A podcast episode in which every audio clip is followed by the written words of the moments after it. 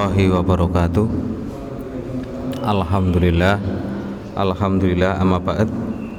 Jamaah sholat subuh yang dimuliakan oleh Allah subhanahu wa ta'ala. Alhamdulillah pada kesempatan kali ini Kita masih diberi kesehatan Sehingga kita bisa berkumpul di masjid yang mulia ini eh, dalam rangka menunaikan ibadah sholat subuh dan tadi malam melaksanakan sahur. Yang itu tentunya sahur makan yang berbeda. Makan yang berbeda daripada makan-makan yang lainnya. Karena makan sahur itu termasuk sunnah itu kan. Supaya eh, dengan harapan eh, dilaksanakan sahur itu supaya sahurnya kuat. Gitu. sehingga eh, sahur itu disunahkan bagi eh, orang yang berpuasa. Jamaah sholat subuh yang dimuliakan oleh Allah subhanahu wa ta'ala eh, ini sebenarnya melanjutkan ya ya Pak Nasruddin. Eh, saya kira tadinya tidak ada ternyata kok ada gitu. Eh, melanjutkan pada eh, apa minggu-minggu yang lalu minggu yang lalu eh, terkait dengan hadis arba'in itu sudah dua dua hadis yang dibacakan. Eh, sehingga selanjutnya yaitu terkait dengan hadis yang ketiga. Dan mudah-mudahan amal ibadah kita e, menjadikan sarana kita untuk selalu bertakarub kepada Allah Subhanahu wa taala.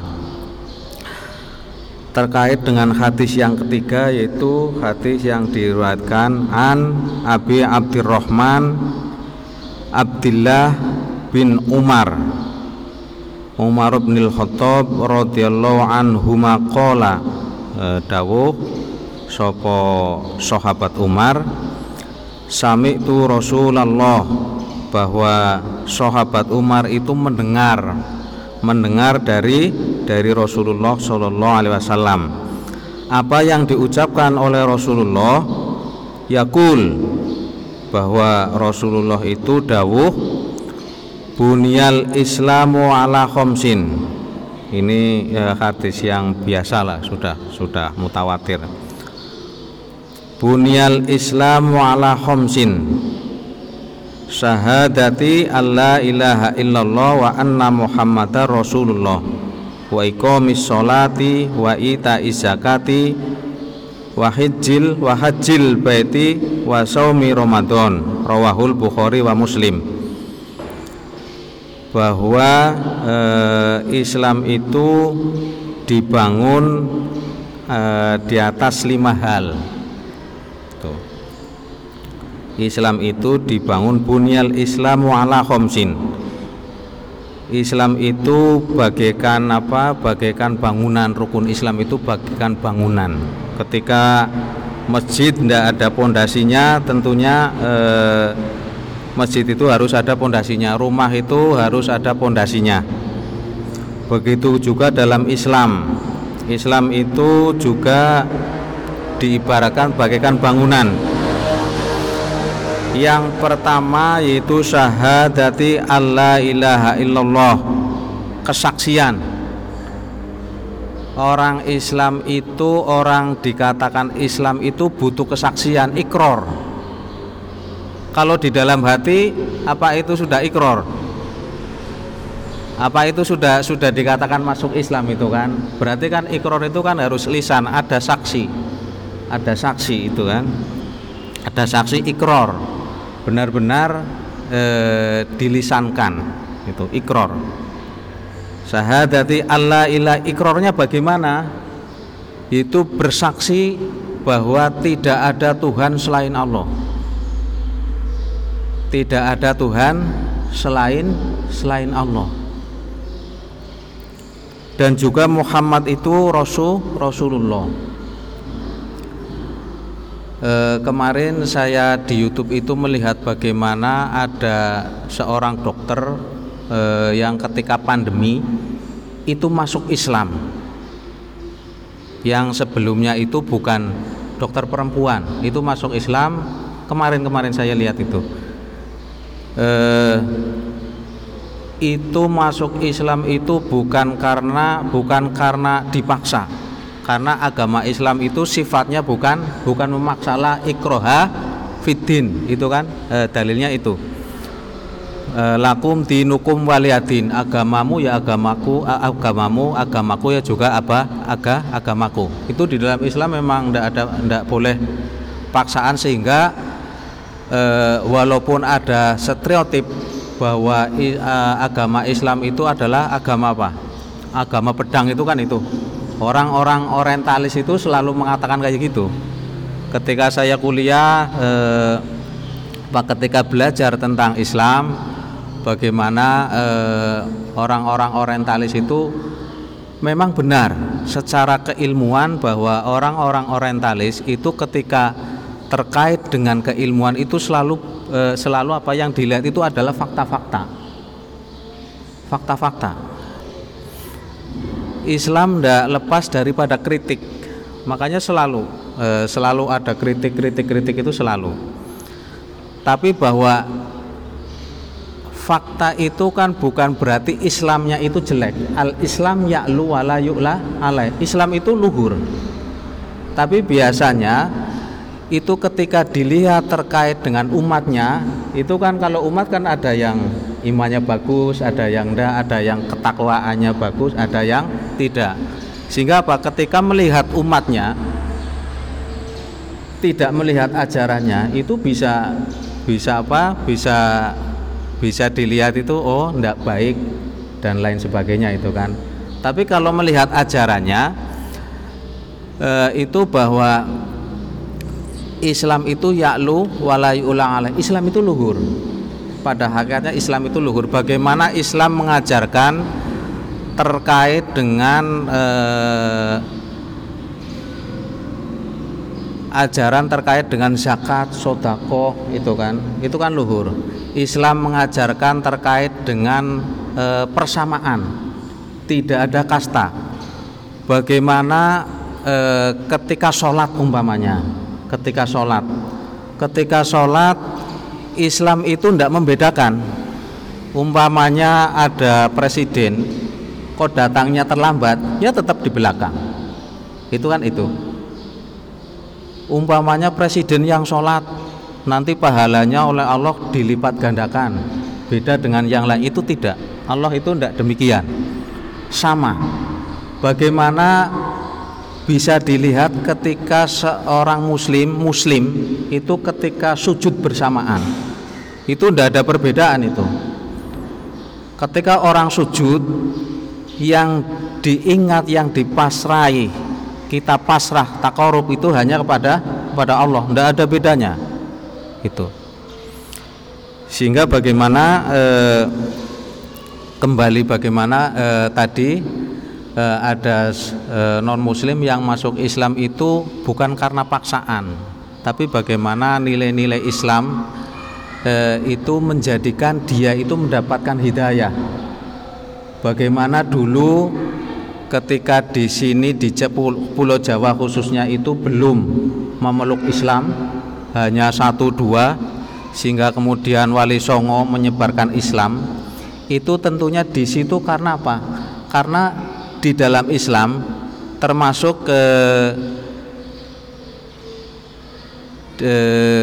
orang-orang orientalis itu melihat bahwa itu karena apa? Karena ajaran Islam itu sendiri. Bahwa Islam itu tidak membedakan itu tadi. Islam itu tidak membedakan, tidak ada kasta di situ. Umpamanya Pak RW e, lebih mulia daripada ketika sholat e, dipandang oleh Allah itu lebih mulia daripada bawahannya. Pak Camat lebih mulia daripada Pak Lurah. Itu tidak.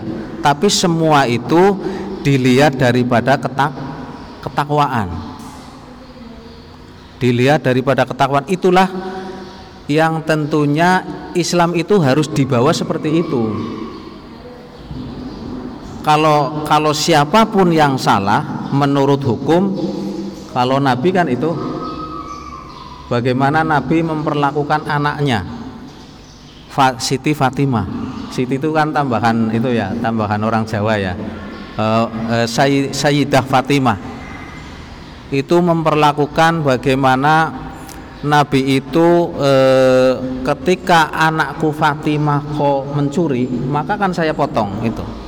Itu bahwa bahwa Islam itu tidak membedakan eh, siapa pun ketika berbuat salah ketika secara fakta salah maka eh, dihukum sesuai dengan eh, undang-undang sesuai dengan aturan syariat gitu. Sesuai dengan kalau di sini kalau di Indonesia tentunya sesuai dengan undang-undang. Ada fakta dan lain sebagainya. Ndak ndak membedakan siapa pun. Itulah e, namanya bahwa e, kalau Islam itu e, mengajarkan terkait dengan keadilan terkait dengan e, persamaan itu itu Islam.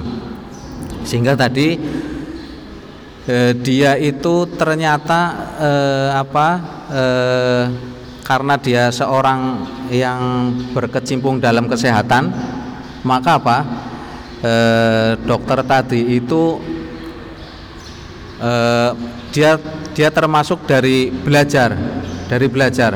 Oh ternyata dalam agama Islam kayak gini dan itu terkait dengan covid ternyata itu terkait dengan dengan covid covid kok e, ketika diamati bahwa e, Covid itu orang itu harus bersih. Covid itu e, ketika menjaga menjaga orang terhindar dari Covid, Covid itu harus bersih. Itu ya. Bagaimana menggunakan masker, menjaga. Ketika dia belajar terkait dengan referensi keislaman, kok ternyata itu di dalam Islam diajarkan terkait dengan toharoh bersuci bersuci. Bagaimana an minal iman bahwa kebersihan itu sebagian daripada iman. Nah, itu itu yang menjadikan e, dokter itu masuk Islam. Jadi bukan karena paksaan tapi karena ajaran, karena ajaran. Oh, ternyata ajaran Islam itu sudah dulu diajarkan dan itu sesuai dengan prinsip-prinsip kesehatan itu. Itu itu. Makanya apa? Dia bersaksi bahwa saya masuk Islam. Itu. Nah, kalau sudah e, kalau sudah orang Islam itu bersaksi dan itu benar-benar bersaksi dari dari diri sendiri apa pun yang dihadapi sesulit apa pun dia akan tetap ber, beriman mudah-mudahan e, iman kita termasuk bukan iman yang bukan iman yang hanya KTP kan banyak eh, orang-orang yang e, apa Eh, kadang orang ceramah itu ya ada orang yang hanya Islamnya Islam KTP sehingga ke mana-mana dibayar pun dia dia mau itu kan? E, itu. Mudah-mudahan e, iman kita mudah-mudahan iman yang benar-benar iman bukan karena iman keturunan. Iman yang benar-benar dari hati sehingga e, ketika iman itu dari hati iman kita itu karena panggilan Allah. Ketika kita melaksanakan ibadah ketika kita berbuat baik insya Allah itu adalah dari dari ibad dari hati nurani kita dari iman kita. Itu itu. Itu terkait dengan syahadah. Makanya apa? E, di zaman dulu itu ketika zaman penjajahan itu kan ada yang senuk hurgonya ya itu kan orang yang dipandang apa orang yang dipandang punya keilmuan, keilmuan keislaman yang mumpuni. Bahkan ada yang mengatakan dia itu hafid. Hafid loh Pak Sumati. itu hafid itu, senuk gurgunya. Makanya apa?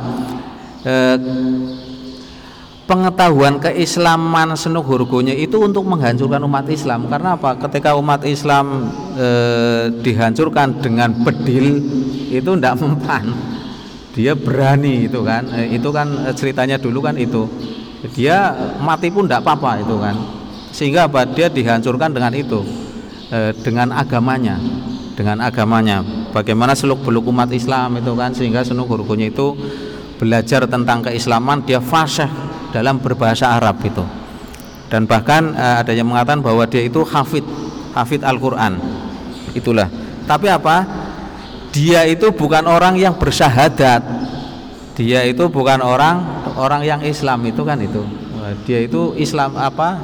Dia berperilaku Islam seperti syekh tapi dia sebenarnya itu bukan untuk untuk menghancurkan itu. Makanya apa? Bahwa orang yang berbuat baik tanpa syahadat maka eh, direken apa perbuatan baiknya tidak direken walaupun dia sholat. Sholat tapi dia tidak syahadat. Dia puasa tapi dia tidak syahadat. Maka eh, amalnya itu tidak tidak direken. Amal perbuatan yang baik ketika e, kalau sebagai orang Islam ketika dia sudah berikrar syahadaten asyhadu an la ilaha illallah wa asyhadu anna muhammadar rasulullah maka perbuatan baik baru mulai di, dicatat oleh Allah Subhanahu wa taala. Itu. Makanya penting syahadat itu penting.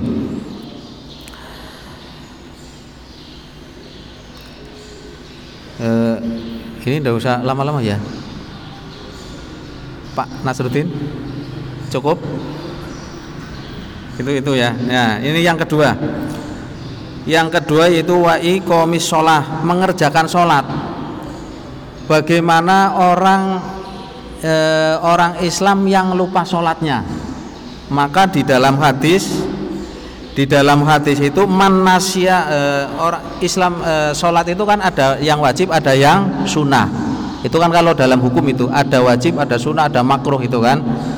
E, sholat yang e, sholat yang lima waktu itu direken wajib. Direken wajib ketika wajib kalau wajib itu ketika ditinggalkan mendapatkan dosa kalau di, dikerjakan mendapatkan pahala. Bagaimana orang yang lupa? Orang yang lupa melakukan sholat umpamanya ketiduran itu kan ketiduran maka bersegeralah. Di dalam hadis manasya sholat manasya sholatan. Manasya sholatan auna ma'anha fakafarrotuha ayyusolliha idha dakaroha jadi bagaimana ketika ada seseorang kok lupa sholat? Karena mungkin ketiduran. Tahu-tahu sudah sudah waktu asar. Maka cepatlah dia melaksanakan sholat kodok sholat yang yang ketinggalan itu tadi segera sholat. Itu. Itu hadisnya ini dalam Sahih Muslim. Ada lagi Sahih Muslim eh, eh, Sahih Bukhari. Bukhari halaman 597 dan 684 eh, ini ada Sahih Muslim juga. Man nasya sholata man nasya sholatan fal yusolli idza dzakaraha la kafarata laha illa dzalik bahwa orang yang ketika lupa meninggalkan sholat lupa sholat sehingga kan sholatnya tertinggal. E, ketika sholat duhur umpamanya dia bangun ketika waktu asar maka dia supaya sholat. Ketika oh ternyata saya belum sholat duhur maka untuk segera melaksanakan sholat yang tadi e, tertinggal itu. Itu itu Terus selanjutnya eh, terkait dengan wa ita izzaka. Wa misalnya wa ita. Ini termasuk zakat itu bagian dari daripada rukun Islam. Sehingga Pak zakat itu ada yang wajib eh, semuanya itu wajib kalau zakat. Itu kan eh, semuanya wajib wa hajjil baiti e, wa shaumi ramadan wa hajjil baiti lan e, dan haji di Makkah Mukarramah. Wa shaumi ramadan dan puasa Ramadan Ramadan itu juga wajib puasa Ramadan. Kalau puasa Ramadan e, bagi bagi muslim khususnya itu e, agar melaksanakan e, sholat agar melaksanakan ibadah ibadah puasa itu wajib. Ini. Saya melihat e, bagaimana mereka yang meninggalkan e, meninggalkan puasa. Ini bagi mereka yang termasuk e, anak kecil itu ketika meninggalkan puasa tidak direken. Maka tidak ada kodo dan fidyah. Bagaimana ketika dia itu gila? Orang muslim tapi gila sudah sudah berkewajiban melaksanakan puasa tapi gila. Dan tidak disengaja gilanya maka baginya tidak ada kodo itu orang yang gila bener ya. Orang yang gila bener. Kalau umpamanya sekarang kan banyak orang yang kelihatan gila eh, apa eh, tapi gilanya dibuat-buat itu ya umpamanya ndak puasa wajib wajib melaksanakan kodo gila yang disengaja maka wajib dia itu wajib eh, wajib kodo kodo puasa. Bagi orang yang sakit ada harapan sembuh maka dia wajib kodo saja tidak ada kafarot. Itu. Bagi orang yang sakit dan tidak ada harapan sembuh. Orang yang sakit tapi tidak ada harapan sembuh maka dia tidak wajib kodo. Dia hanya membayar kafa kafarot. Kafarot itu kan satu kali makan itu ya. Ringan sangat ringan sekali itu jadi agama tidak memberatkan sebenarnya itu. Kalau umpamanya eh, dia dia juga masih miskin. Kalau zaman Nabi kan ya untuk diri sendiri itu lagi kan kafaratnya malah diberi eh, di apa itu. Tapi bagaimana orang yang sakit tidak sembuh-sembuh dan itu tidak mungkin sembuh maka dia hanya bayar kafarot gitu kan. Kalau yang lanjut usia lanjut usia tidak mungkin tidak eh, mungkin dia melaksanakan puasa maka dia juga tidak dikenai kodo kodo eh, kodo puasa. Maka hanya eh, melaksanakan apa kafarot juga ini. Orang orang tua mungkin bagi bapak ibu yang masih punya orang tua dan itu tidak mungkin puasa itu ya. Mungkin kalau makan pun mungkin lupa ya. Baru makan nanti ngomongnya belum makan itu kan. Nah, itu bisa itu e, kategori orang tua itu yang tidak mungkin puasa. Lanjut usia bagi orang yang bepergian atau musafir maka baginya itu boleh tidak berpuasa dan harus kok kodo tidak ada kafarot. Itu. Orang yang hamil dan menyusui maka baginya eh, ini orang yang hamil khawatir akan dirinya sendiri. Karena orang yang hamil itu orang yang hamil itu khawatir. Kalau dia berpuasa maka dikhawatir dirinya itu malah nanti pingsan-pingsan atau bagaimana. Itu benar-benar ya benar-benar nanti tidak kuat. Dia itu nanti bisa bisa pingsan itu orang yang hamil maka e, di sini baginya itu hanya membayar e, orang yang khawatir bagi dirinya itu hanya e, hanya melaksanakan kodo orang yang hamil itu hanya melaksanakan kodo kodo puasa.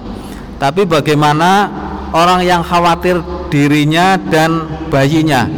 Dia khawatir dia umpamanya e, puasa dia mungkin e, apa e, karena dia sedang menyusui ketika ketika umpamanya dia puasa nanti air susunya tidak keluar atau bagaimana nanti bayinya ya e, jadi tidak sehat terus bagaimana Nah, itu juga cukup membayar kodo. Tapi bagaimana ketika dia hanya khawatir kepada akan bayinya saja sehingga sampai dia meninggalkan puasa. E, dia khawatir bayinya saja. Dia umpamanya puasa itu kuat. Orang yang punya bayi itu, dia puasa itu kuat. Tapi dia tidak melaksanakan puasa. Padahal dia, kuat secara apa e, perasaan dirinya sendiri itu kuat. Tapi dia melak, tidak melaksanakan puasa karena khawatir akan bayinya. Maka baginya itu membayar kafarot dan kodo harus kodo itu orang yang punya bayi dia melaks, e, apa merasa kuat tapi dia melaksan tidak melaksanakan puasa karena khawatir akan bayinya maka dia wajib membayar kodo e, membayar fidyah dan kafarot dan juga melaksanakan kodo itu itu. Bagi orang yang head bagi orang yang nifas itu hanya kodo saja tidak membayar kafarot. E, mungkin e, itu saja ya tidak usah lama-lama lah. E, ini saya kira yang yang penting-penting saja supaya mengingatkan. Ini hanya sifatnya mengingatkan saja saling mengingatkan itu e, yang e, saya tahu e, mungkin itu mudah-mudahan e, ini bagian dari watawasobil haki watawasobisob e, tadi yang saya sampaikan terkait dengan hadis mudah-mudahan kita termasuk orang-orang yang beriman sesuai dengan ikror kita syahadat kepada Allah Subhanahu wa taala bahwa eh, kesaksian kita dengan mengucapkan syahadat dan mudah-mudahan kita bisa menjalankan syariat Allah yang telah disyariatkan. Karena di di apa di negeri Indonesia ini sangat sangat bebas ya bebas sekali. Kita mau melaksanakan e, mungkin Pak Subhan itu karena dekat masjid mau di sini tahajud berapa kali itu boleh-boleh saja ya. Kayaknya tidak ada tidak ada halangan. Monggo. E, dan mudah-mudahan eh, spirit kita di bulan Ramadan ini menjadikan eh, spirit menunjang keimanan kita, takorup kita kepada Allah Subhanahu wa taala. Dan mudah-mudahan eh, apa yang disampaikan mudah-mudahan bermanfaat. Eh, apabila ada kekurangan kami mohon maaf yang sebesar-besarnya. Itulah kesalahan dari saya umpamanya ada kekurangan dan kami mohon maaf yang sebesar-besarnya. Dari kami cukup sekian. Wassalamualaikum warahmatullahi wabarakatuh.